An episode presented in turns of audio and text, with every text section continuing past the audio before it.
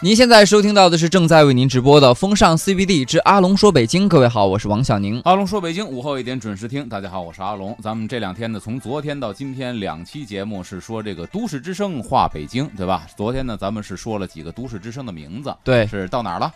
呃到这个风尚 CBD 了，风尚 CBD 昨天刚刚说完，对吧？前面几个什么这个呃，北京早上好好，，然后长安一路通，嗯，SOHO 新势力，风尚 CBD，对吧？嗯都说了这几个地名背后的故事啊。嗯咱们今天呢，接着往后去解密。下一个节目是下一个节目是由郝迪和向坤每天下午两点到三点为大家带来的律动工体北。哎，律动工体北。首先，它的地标性建筑就是工体。嗯，这工体呢，应该也是这个新中国成立之后的十大建筑，我记得是。嗯啊，它是这个工人体育场，在北京来说最有名儿的就是现在国安的主场。嗯国安曾经呢是征战先农坛体育场，后来辗转到丰台，嗯再后来辗转到工人体育场。因为工体和丰台之间呢有一次一轮有一次轮换，嗯。后来确实就是丰台的这个人气儿不如工体，等于嗯。从工体挪到丰台，又从丰台挪回到工体，现在就是一直驻扎在工体。哦，所以每到有比赛的时候，这绿色的海洋是工体的一道景色。嗯。另外呢，工体北老北京都知道，工体对面就是工体北有一个村子叫幸福村，嗯这老北京人对对对对幸福村，对吧？对这幸福村呢，咱说下地理位置，朝阳区的西部，东起新东路西到春秀路，北边到这个幸福村中路，南边就是工体北路。嗯所以律动工体北，首当其冲要说的肯定是幸福村。嗯五十年代呢，这地方建的是一个住宅区，建的是平房住宅区，叫幸福村。嗯但是这幸福村呢，有一个非常有意思的是什么呢？这个解放前这地方肯定是人烟稀少，嗯都是荒草。甭管说解放前，包括解放后，包括八九十年代，北京很多地方啊，它都是这种就是人烟稀少的。出了这个二环路以后，嗯这地方解放前是人烟稀少。一九五九年的时候呢，那么算是比较早的了。五九年，嗯你嗯想，它已经是在这个二环外了。幸福村南边建起了工人体育场，然后呢，新东路也修葺一新。换句话说，这个幸福村它的欣欣向荣，或者呢，这个热闹起来，是因为这边修了工人体育场，所以这儿呢就成了著名的一个国宾大道。嗯新东路呢修葺新之后，就成了一个国宾大道。啊当时什么样呢？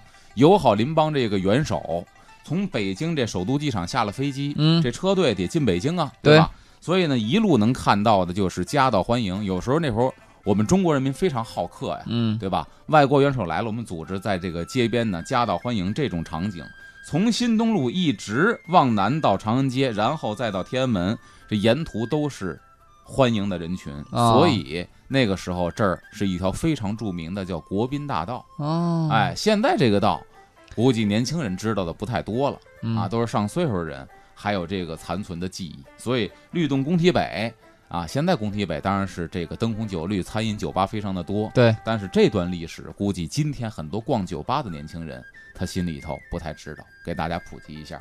这是律动工体北。这是工体北的上一段记忆了。从工体北，咱们再往下一个节目是再往下一个节目呢，就是十五点到十七点的节目，叫做呃我们的这个呃下午啊有一个有一个汽车，自己都忘了吧？对不对？然后呢还有一个我我我因为我不太知道你们节目的安编排啊。啊，对对对，我对我突然想起来了，对，漫步新街口，哎一下子这话到嘴边，真是真是啊，万提笔忘字。咱们接着说这个新街口。新街口呢有什么古迹可寻呢？就必须说到这个棍被子府。嗯哎，这棍被子府呢，啊，位于哪儿呢？新街口的东街路北。嗯最初呢是康熙的孙子洪景建的新承亲王府嗯啊。然后呢，到了清朝嘉庆年间，又把这个府邸啊给了仁宗皇帝第四个女儿这个庄敬固伦公主，嗯所以呢叫庄敬固伦公主府。这府里边就引了积水潭的这个水啊，形成了一个湖面。嗯所以当时来说呀，在府邸里边能够引活水形成自己园林造景的这种宅子不多，嗯所以说级别很高才会这样。比方说宋庆龄故居，那是醇亲王府，那是溥仪的家。那个醇亲王府里边，当年纳兰明珠住的时候，有一个池子，这个水引的是什刹海，因为什刹海跟积水潭是通的呀。嗯他把这活水引到宅子里边，啊，那个亭子叫恩波亭，上边有一个恩波亭，底下是那湖水。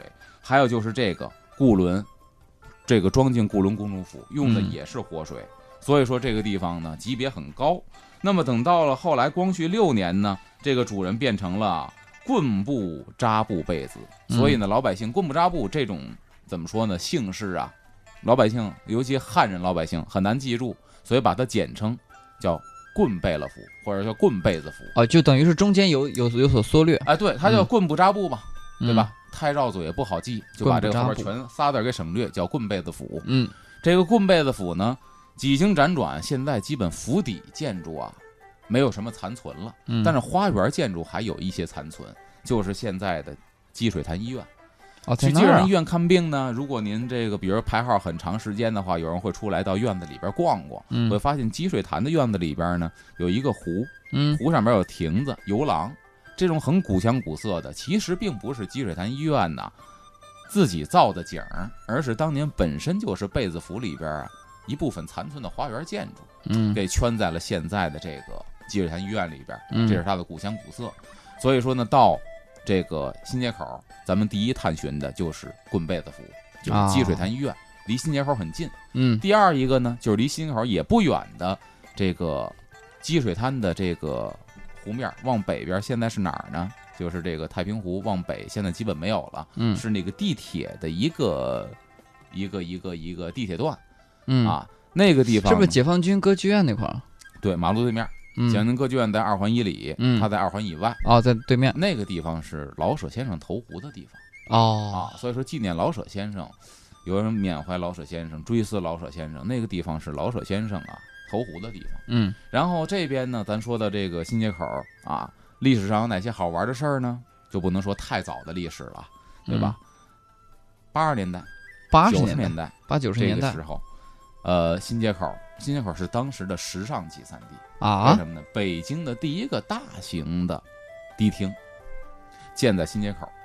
新街口路口是一个哦。丁字路口，啊。丁字路口就丁字帽上，就是整个丁字路口的东边嗯。叫结节，哦结节。孩子没有了，建筑哦还残存的。这个真的是我听很多人说过呀，就是北京的孩子长起来的，节节是北京的第一个算是比较时尚的大型的一个迪厅，嗯。所以当时来这儿蹦迪的人呐，呃，在当时来说，老百姓的眼里不是什么好孩子，正经人家的孩子呀，有几个地儿是不去的，倍儿厅就是啊。游戏厅是不去的，嗯台球厅是嗯不去的，嗯迪厅是不去的。嗯来这个地方的人呢，都不是什么好人，在老百姓的眼里。边，因为那个时候呢，这帮人是什么成长起来的呢？嗯。再往前，那就是扛着砖板砖录音机，嗯。在大街上跟人查舞的人，嗯。这帮人，然后呢进到迪厅里边。嗯。所以当时北京还有非常著名的一个说法叫“九龙一凤”，嗯，咱都没见过，是一个江湖传说哦啊，就是说白了啊，这谁是谁里边的老大，啊，在哪一片最厉害？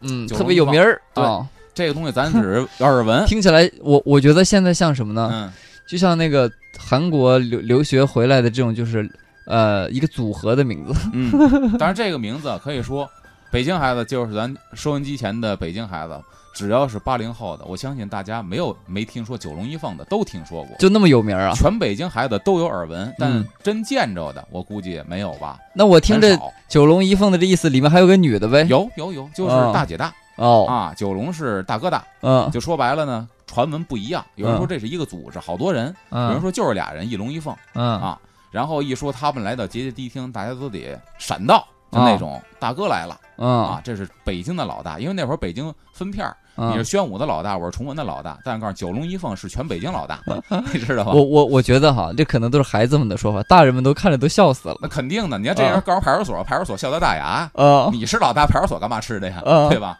但是孩子们就是无限的崇拜哦啊，他们去结节。另外，结节节呢是北京最早的餐饮集散地，哦，为那会儿什么因为是餐饮了蹦迪的人他都是夜里才出来。哎。蹦完之后都后半夜了，所以那个地方当年餐饮非常的发达，嗯。当时没有簋街呢，还就他就已经火了。啊，咱们都知道非常著名的一个演员，大伙儿不能算特别著名吧，大伙儿应该知道，就是演那个《铁齿铜牙纪晓岚》，演王刚老师和珅他们家那大管家，知道吧？有点印象，但哎，名儿叫不上了。呃，这个张春年儿嗯。演他那大管家那个人，嗯。那会儿就是在新街口摆摊儿，哦，摆摊儿卖什么呢？就卖个馄饨啊，卖个小吃啊，啊，啊，就那会儿他也上班，因为那会儿工资收入不太高，嗯，下班之后干第二职业就是在那儿去摆摊儿，所以当时新街口的一条街上有很多坐商的饭馆，嗯。也有很多就是蹬着三轮儿街边摆摊儿，就像现在嗯。一到晚上桥底下虽然是这个不正规的啊，但是有桥底下嗯，专门供的哥们吃夜宵的。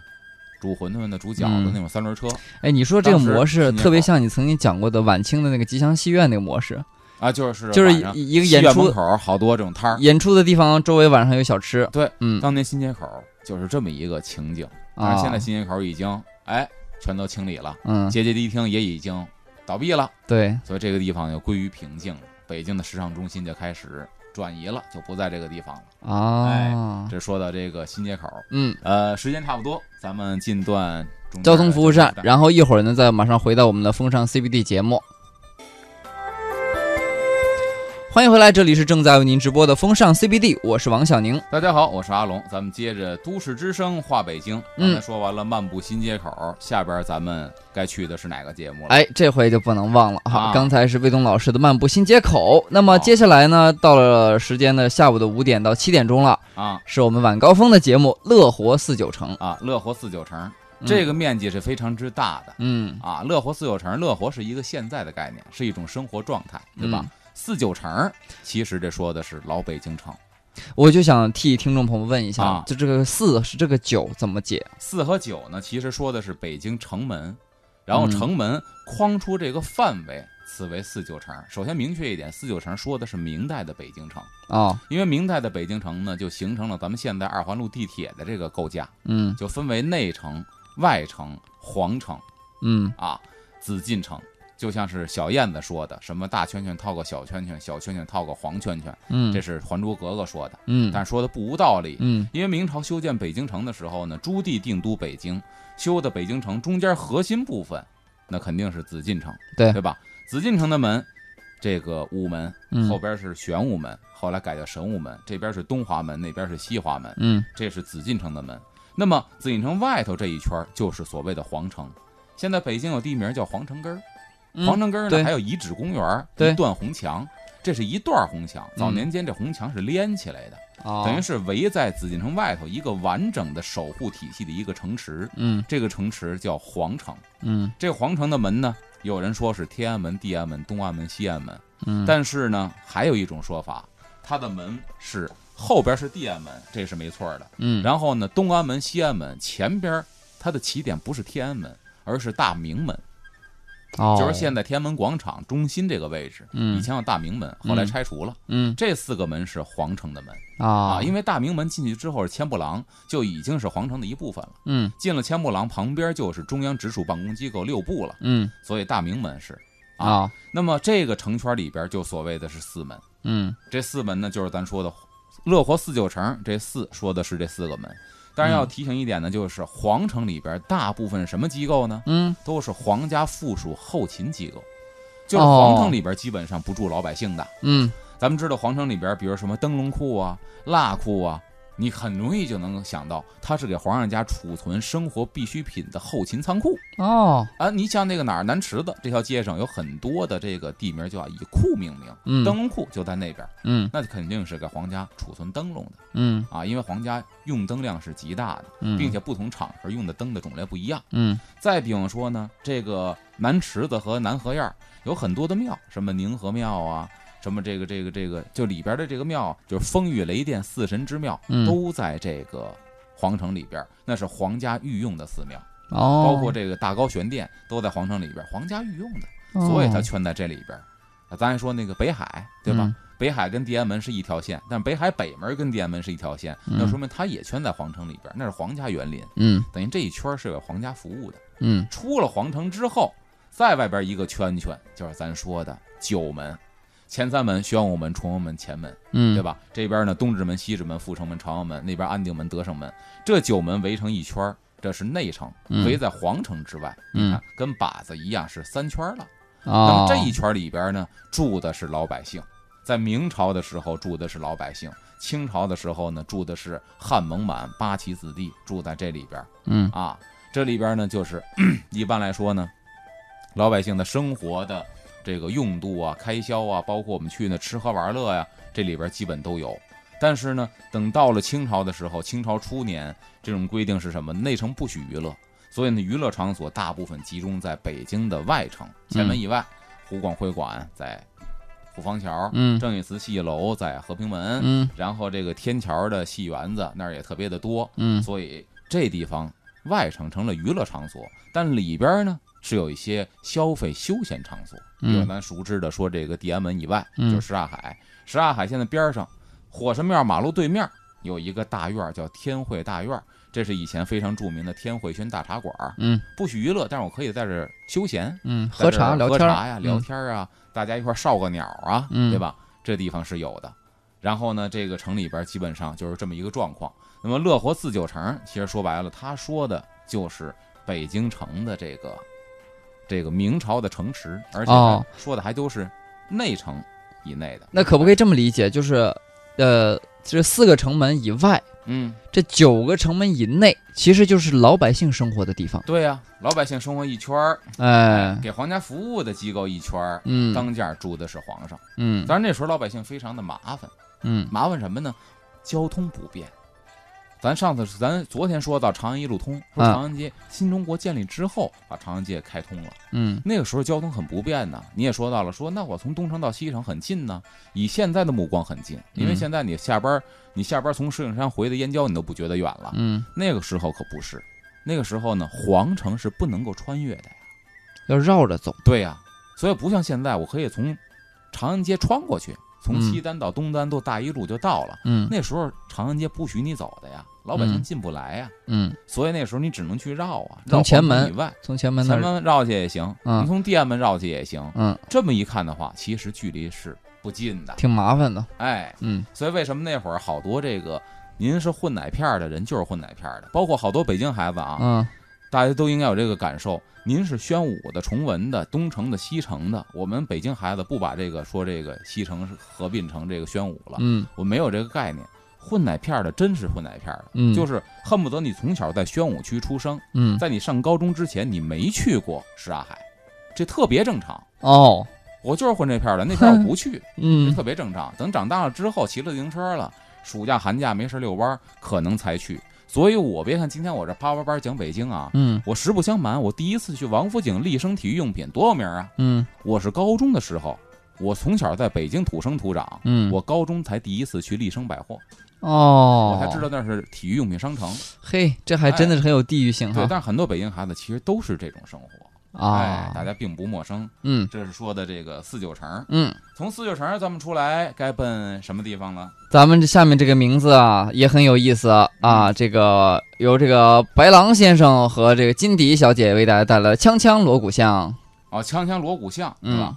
锵锵锣鼓巷，这个咱先说它这个地理位置啊，特别的好，嗯对吧？它的这个位置呢，现在在这个繁华区，在元朝的时候，它地理位置更好，因为地理位置呢，在元朝的时候它是城中区。因为哦，对好，呃，元大都的中心阁，嗯元大都有一个建筑叫中心阁，因为嗯元大都的这个皇宫啊是挨着现在北海建的，嗯就是不是挨着紫禁城，是挨着北海建的。所以咱看明朝的时候堆出景山来了，其实它为的是什么呀？它为的就是哦掩盖元朝的这个基址上的宫殿。我明白了，是不是就是按照中国古代的验圣之法，你必须要有个暗山啊，不是暗山，就是要有靠山。靠山，它等于堆出个景山是当做它宫殿的靠山一个是靠山，一个是压住了前朝宫殿的遗址。啊。等于是压住了前朝的气脉。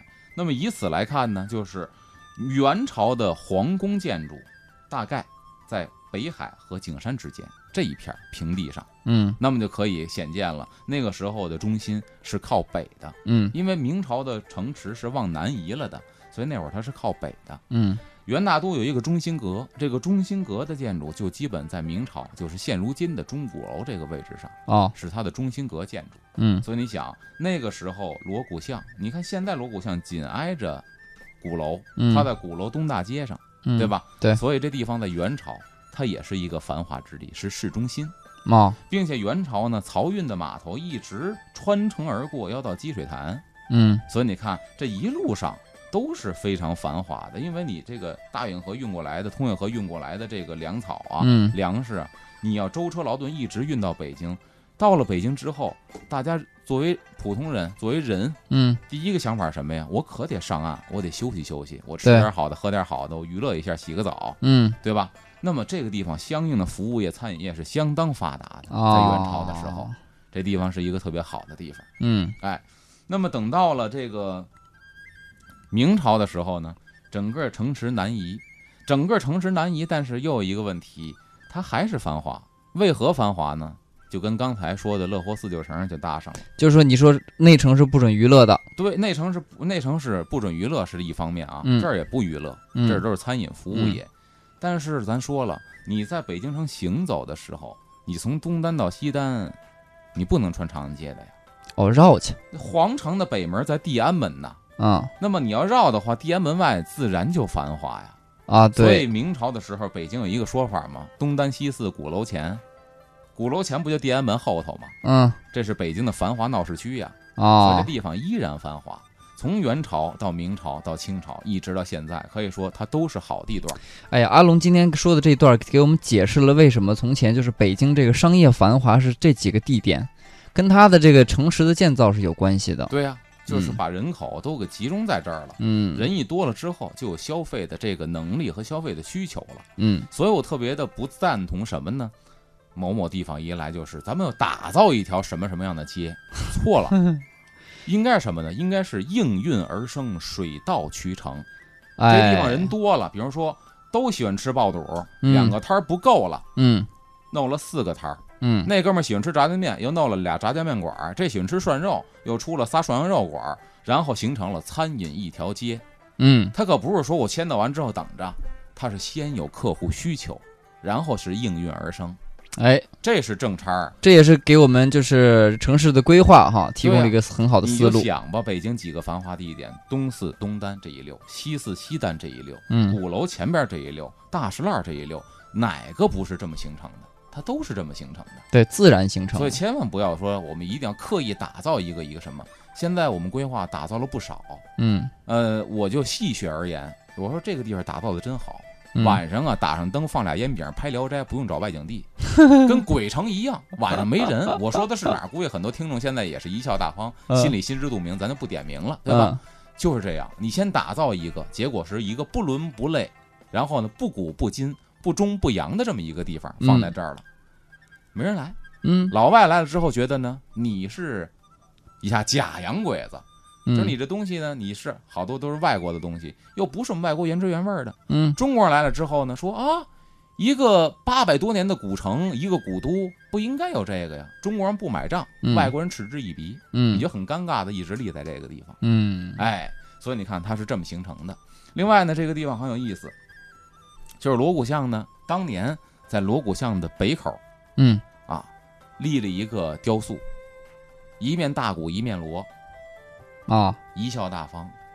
为什么贻笑大方呢？就明显立这雕塑的人，包括规划的人，回家翻翻史书，锣鼓巷跟锣鼓没关系，从它建立之初到它现在都跟锣鼓没关系。跟它的地形有关系。对呀、嗯你看王小宁他知道，嗯这帮规划的不知道，它的地形呢？王小宁给说，它因为它那个就是它是中间高两边低，对呀、它像一个罗锅，就人的背上的那罗锅，对呀、呃所以叫做应该叫做罗锅像。对呀、嗯后来音译成锣鼓巷，嗯它跟乐器从来就没关系。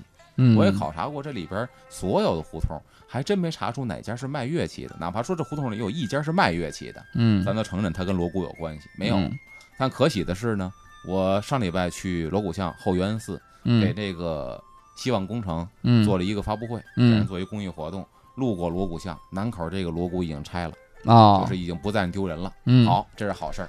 另外一个呢，它是北京现存的，反正我查史料来说呀，嗯现存的应该说是仅剩的一条蜈蚣街。蜈蚣街对，这怎么怎么地蜈蚣街怎么怎么说哎，这就跟它的地形也有关系。咱看嗯时间差不多了，对吧？啊咱们先这儿埋一个伏笔，回来给大家解释。好，先进一段路况，马上回到节目当中。好的，欢迎回来，正在为您直播的是风尚 CBD 节目，我是王小宁。大家好，我是阿龙。刚才呢留了一个悬念、嗯啊，就是说这个北京现在仅存的一个蜈蚣街，就是这个南锣鼓巷。嗯，南锣鼓巷主干呢是南北走向的，东西走向呢很多小胡同，什么菊儿胡同啊、雨儿胡同啊、帽儿胡同啊、后园寺啊、前园寺啊，就等等黑芝麻胡同啊、沙井胡同啊等等。这边是八条，那边是八条，所以你看像一个多角的蜈蚣一样，啊，所以趴在这个地方，北京人管它叫蜈蚣街。嗯因为我查北京史料呢，曾经两条，另外一条在阜成门内，现在政协礼堂那一片。但政协礼堂这一片呢，因为拆迁，那个蜈蚣街现在没有了。没有了哈。那么两条蜈蚣街呢，南锣算是保存的比较好的一条蜈蚣街。嗯而且南锣，我因为做这节目，也正好是上个礼拜有幸去那儿做一公益活动，还实地走访了一下，嗯不得不喷南锣鼓巷。这次名街评选没有他，我觉得是一挺好的事儿。嗯就是呢，一定要反思一下自己，因为我我的实际感受是什么呀？南锣就是一个常设的地坛庙会。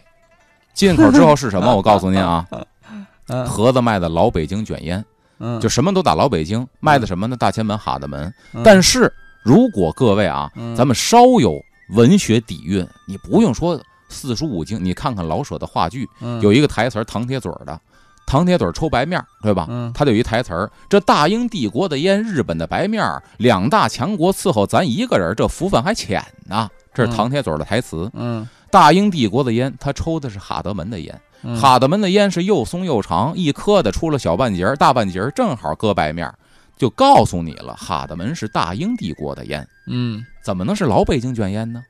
你看过老舍的话剧，也不至于犯这个低级错误啊！就是什么都来老北京这仨字儿。嗯我说呢，叫欲盖弥彰，做贼心虚。嗯真正老北京的，你会发现吗？老北京瑞福祥，老北京东来顺，老北京没有，哦就叫全聚德，就叫东来顺，就叫瑞福祥、马聚源、内联升，没有老北京内联升，啊对吧？对做贼心虚才会加这几个字儿。哦，我就这么说啊。进去之后呢，下一边一个摊是卖什么？臭干子。炸臭豆腐，嗯。然后呢，章鱼小丸子，嗯。然后那个 鲜奶冰激凌，就是那种冰棍的鲜奶鲜果冰激凌，嗯。然后奶酪嗯。啊，整整这一趟街跟庙会没有任何的区别，就差点茶汤什么这个面茶的，就差这个了。嗯。而且是人极其的多，环境极其的脏乱差，那地下就跟庙会那地一样，全都被油渍了。嗯。说白了，这南锣倒是好，这地啊都比别的地方包浆快，嗯全是油啊在地下。嗯然后签子扔的满桶都是，地下也偶尔会有垃圾，嗯就人来人往。包括住在那个地方的老百姓，我很可怜他们。我跟嗯各位讲啊，一个实事儿。那一年夏天，我去南锣遛弯儿，嗯是夏天的夜晚。嗯，你想，正好是全出来遛弯儿的时候。对南锣有原住民，人家没招谁没惹谁，嗯人家也需要出来遛弯儿，也需要乘凉。嗯都上岁数的大爷大妈、老头老太太，往墙根一坐，还不敢往前坐，紧贴墙根儿，拿马扎坐那儿。为什么呀？怕人数了你，这不长眼的老东西，对吧？嗯咱自己行了，咱自己靠墙边，咱别找说。虽然是原住民，靠着墙边那儿那儿缩咕着，嗯扇着扇子坐着。老大妈、老大爷本身人家活的从解放前活到现在，嗯思想就比较保守，嗯，但是呢，往这一坐，眼前晃来晃去呀、那姑娘裙子啊，说长了的一扎来长，嗯一尺长的裙子算长的，嗯这大腿根在眼前头晃悠。嗯老爷子六七十了，嗯你说没招谁没惹谁？你说抬头不是，低头看地吧憋屈，呃只能是顾左右而言他。你说嗯多别扭？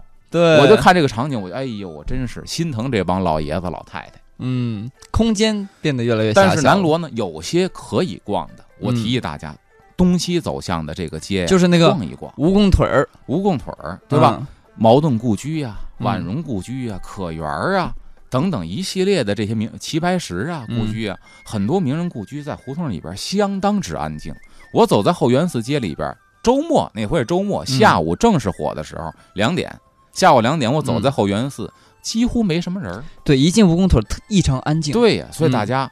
如果想体验北京文化，感受北京街巷的魅力，嗯无妨去那里边走走。说实话，我可以，我可以负责任的说，主干道您从头走到尾，您会嗯对北京失望的。它不代表北京，对，但东西走呃向可以代表。我有幸呢，就是我有一次去找这个在南锣鼓巷开店的那个，就是英国老老外江森啊，海，江森海，江先生呢带我游了游这个南锣鼓巷的蜈蚣腿儿，嗯呃，给我留下的印象非常深刻。有一个老北京人开的一个就是理发店，啊，特别有意思，很有特色。他的价目表呢写在门口的一个石头上，啊拿粉笔写的，一看就是那有书法功底的字儿特别好看。然后进去以后呢，他那后面啊、不是贴的那种就时尚的那个什么画画报，嗯，它是历朝历代的年表，皇帝年表，哦哦特有意思。然后据说这个店主呢，他能就是从头到尾能背下来，哦，他天天看，肯定对他有这个有门手艺。还有一个呢也很有意思，有个非常好玩的一个就是啤酒厂，这个啤酒厂牌子我就不提了哈，但是这个拿铁门，就像以前的那种。就是那种小工厂一样，嗯啊，一进去以后，那个院子的装修啊什么的，特别像以前就是爸妈那个上班的时候那个工厂那个嗯那个感觉，非常复古。还有呢，就比如说有些这个胡同里面的一些私房菜，包括这个呃，就是四合院改造的客栈，都非常有特色。嗯嗯，嗯对。咱们出了南锣之后，咱们奔下一个节目走，嗯，好吧？下一个节目是下一个节目是我们的后海星光下。后海星光下，嗯和南锣可以说是齐名。嗯，什么齐名呢？闹腾齐名。对，尤其后海星光下，一到星光下的时候，在后海，我给他四个字的评价叫鬼哭狼嚎。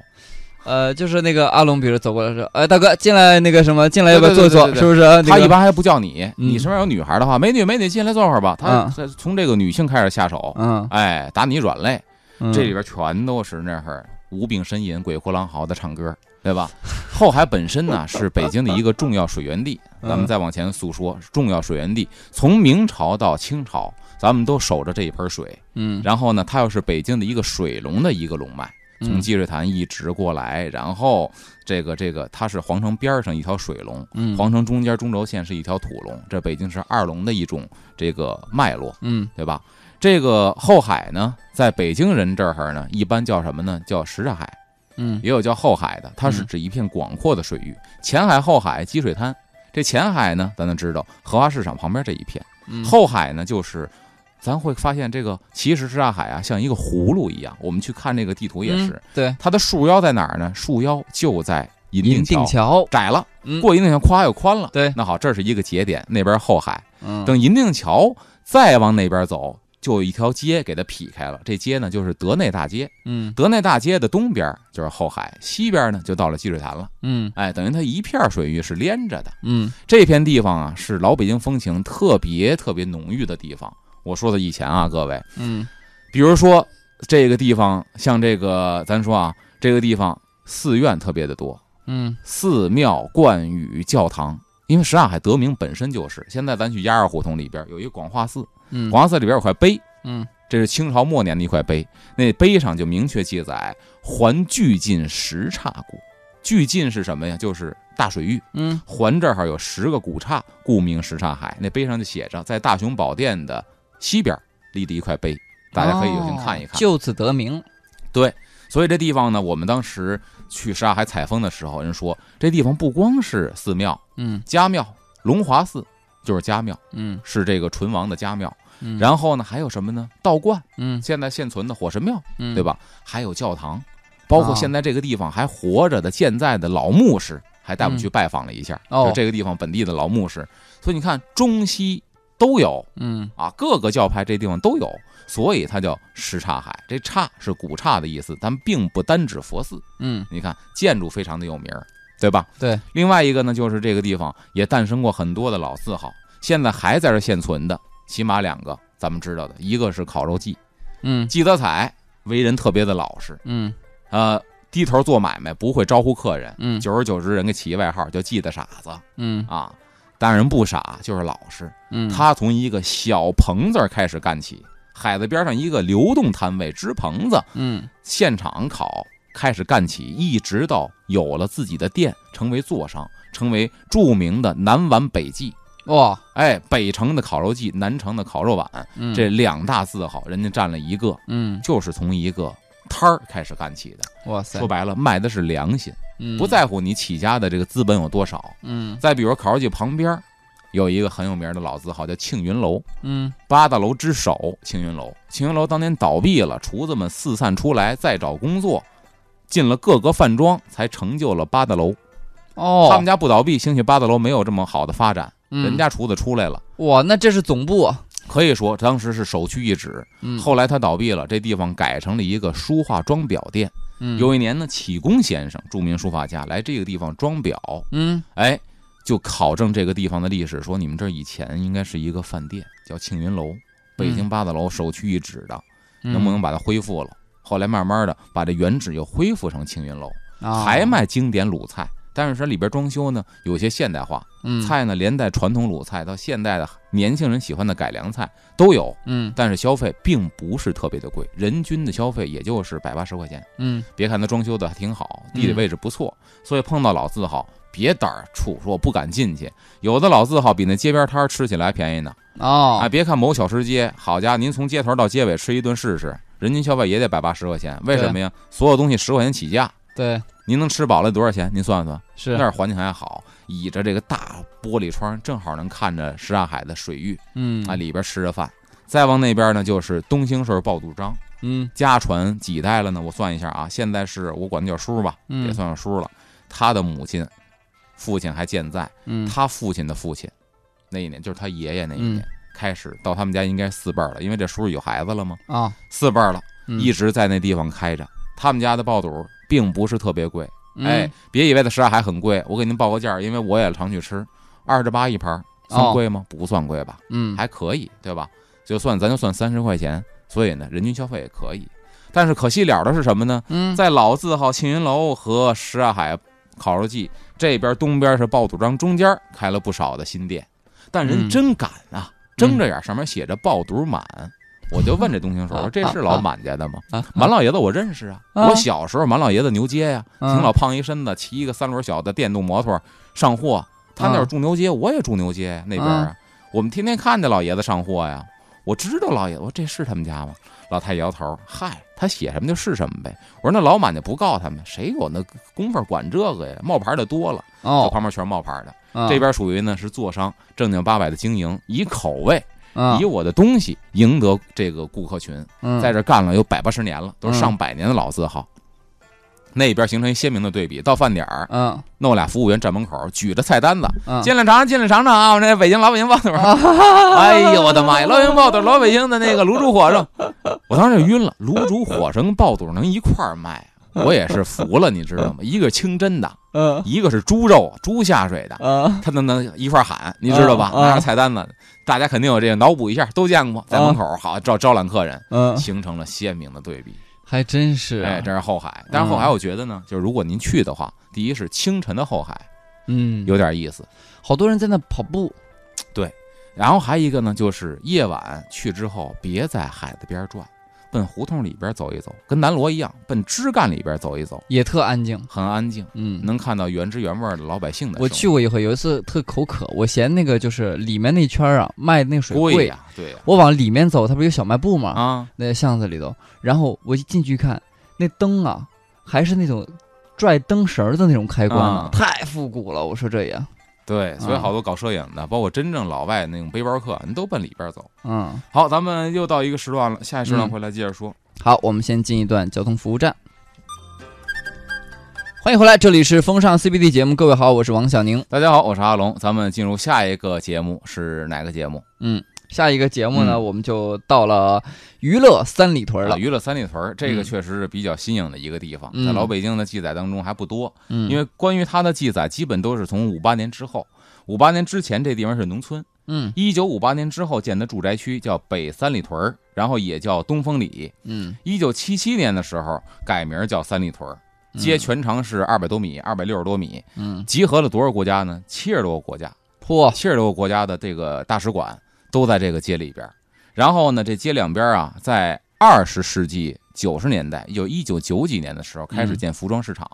哦，那那会就有了。哎三里屯服装市场，当时是露天的，这个市场是露天的，全都是摊位。哦，然后呢，叫占天不占地，为什么？摊位是有限的，嗯是按照这个平米数计算的，嗯钱很贵。嗯那我只能租一个很小的平米，怎么办呢？为了展示自己的衣服，占天不占地，我高高的这展示架挑起来，嗯上边挂的全都是衣服，这样的话不要钱呢，嗯占天不占地。你就看到一进去之后，你就可以看到这个谁家卖的什么衣服，不用到摊儿前头，嗯离着十米远就能看到谁家卖什么衣服，挑的很高啊。哦，这是卖羽绒服的、冲锋衣的，什么这个外国抓绒，全是这种。嗯，然后当年三里屯不得不说呀，假冒名牌一条街就等于是我我想一想，就是当年户外的秀水街，啊，户外秀水街那会儿假冒名牌特别的多，嗯而且屡禁不止。那时候嗯一说买假货，全都奔那个秀水，仿的嗯全都是外国名牌，嗯，什么 Timberland、North Face 啊，啊。那个阿迪的都不在话下了，你知道吧？啊。但是还真邪性。啊，我上班儿，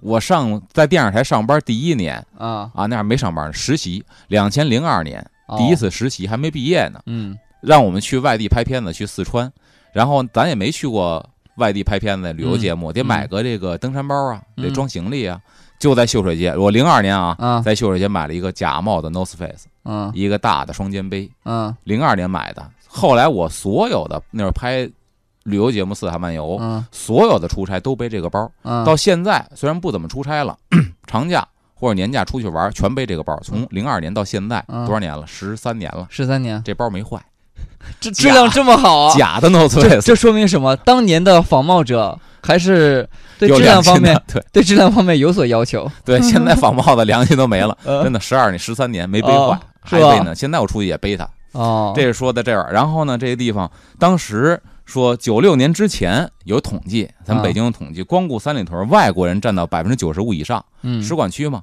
等到两千零三年非典之后，逛这个三里屯的外国人降到了百分之三十以下，掉了个个儿。大部分全都是中国人了。嗯并且当年这个这个深圳一个旅行社在深圳的报纸上登这什么呢？登这个旅游信息啊，嗯对吧？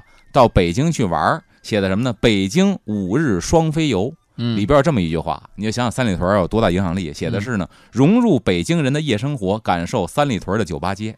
哦。你想打广告打的这个，哦，这都成了旅游项目了。深圳人来北京必要逛的就是三里屯儿。哦。啊，他们的旅行社打这个噱头，哦，所以三里屯儿你想想还是一个时尚的集散地，到现在当然也是。哎。现在也是对。真的。嗯。咱们抓紧时间进入下一个，那就哎。是一个了，对吧？对下一个就是我们的今夜平安里。平安里这地方呢，我觉得有两个地标的可以说，一个是护国寺，嗯护国寺现在就剩了一个金刚殿了。嗯，但护国寺的后罩房其实还有，因为您进不去，我们因为采访之便能进去，就是嗯住户家了。哦有一个院子住户家特别有意思，有一排房子是上下两层的，嗯为什么呢？是以前寺院的后罩房，上下本身就两层，哦改成住户家了，但是咱进不去。能看到的金刚殿，这个呢本身是老北京的一个特有名的护国护国寺，是一特有名的一个建筑，对吧？嗯。这边的护国寺，那边是隆福寺，嗯。这是两大寺院，嗯，而且是藏传佛教寺院。嗯。这里边以前什么看的呢？叫金门槛、金门墩儿啊、机灵鬼、偷灵奔儿，就是以前有一个千佛殿，嗯。现在没了，已经已经没有了，遗址都没了。嗯。千佛殿里边啊有一个泥塑的小小子儿，嗯。哎，一个泥塑的小小子儿，浓眉大眼，嗯。梳着小辫儿，老百姓管这叫机灵鬼儿。哦哎，头领奔儿呢是千佛殿门口有这么一块石碑，那嗯碑首呢用的是透雕技法，那二龙二龙戏珠那碑首啊嗯刻透了，所以透灵杯儿。哦同样呢，在北京的东岳庙也有一个透灵杯儿，那叫小金豆子不吃亏儿，机灵鬼儿透灵杯儿，在那也有，在这个护国寺也有这么一顺口溜儿。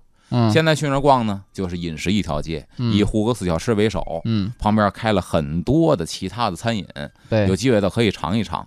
然后另外一个呢，就是在护国寺的马路对面，就是平安里地铁站出来，那儿有一个北京按摩医院，啊。推荐给大家。是当时新中国建立之后啊，为了照顾那些什么呢残疾人，他们的所有的医生都是盲人，嗯。但是环境特别好，开在四合院里，上边带一个罩棚，就等于是冬暖夏凉。嗯。夏天里边有空调，院子里都凉快；冬天有罩棚呢，院子里暖和。嗯。然后呢，这些个医生手法都非常的高。嗯。我在去年冬天的时候颈椎不好，去那儿按摩了几次，嗯。效果非常的好，并且他那儿是一系列的，只要是骨病啊都可以，它哦是一系列的。呃，它分仨院子，它都进那胡同分仨院子。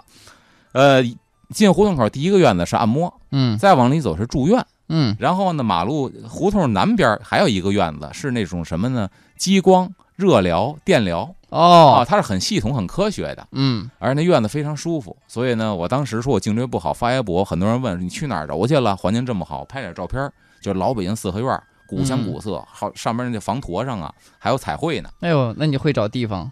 也是人介绍的。后来问我哪儿啊，其实我可以告诉大家，北京按摩医院嗯是一不错的医院，呃，具体地址就是平安里下地铁，平安里嗯下地铁之后，你到那之后啊，说白了特别好找，护国寺大街和这条胡同俩是对着的哦哦哦啊。哦啊啊中间是一条这个西单一直往北嘛那条街嘛，嗯就新街口一直往北竖着街，他俩是正好是口对口。哦，哎，他们的地铁口就说白了，你平安里下地铁，出地铁的西北角，嗯，出来就是那胡同口，往胡同里一走，您看最大的四合院红门上面嗯。挂一块匾，北京按摩医院。哦，哎，有骨病的，包括说这个月份啊，天冷了，有人嗯。可能会犯这个颈椎病什么的，嗯，不妨去那儿。我推荐，好，亲身经历倒挺好。嗯，特别好，那真的是感谢阿龙今天给我们带来的这，等于是我们的这个由杜志生的节目名称去说嗯北京的下集，今天也说完了。对，感谢各位的收听，我们今天的风尚 CBD 就是这样了。下面的时间交给郝迪和向坤带来律动工体北。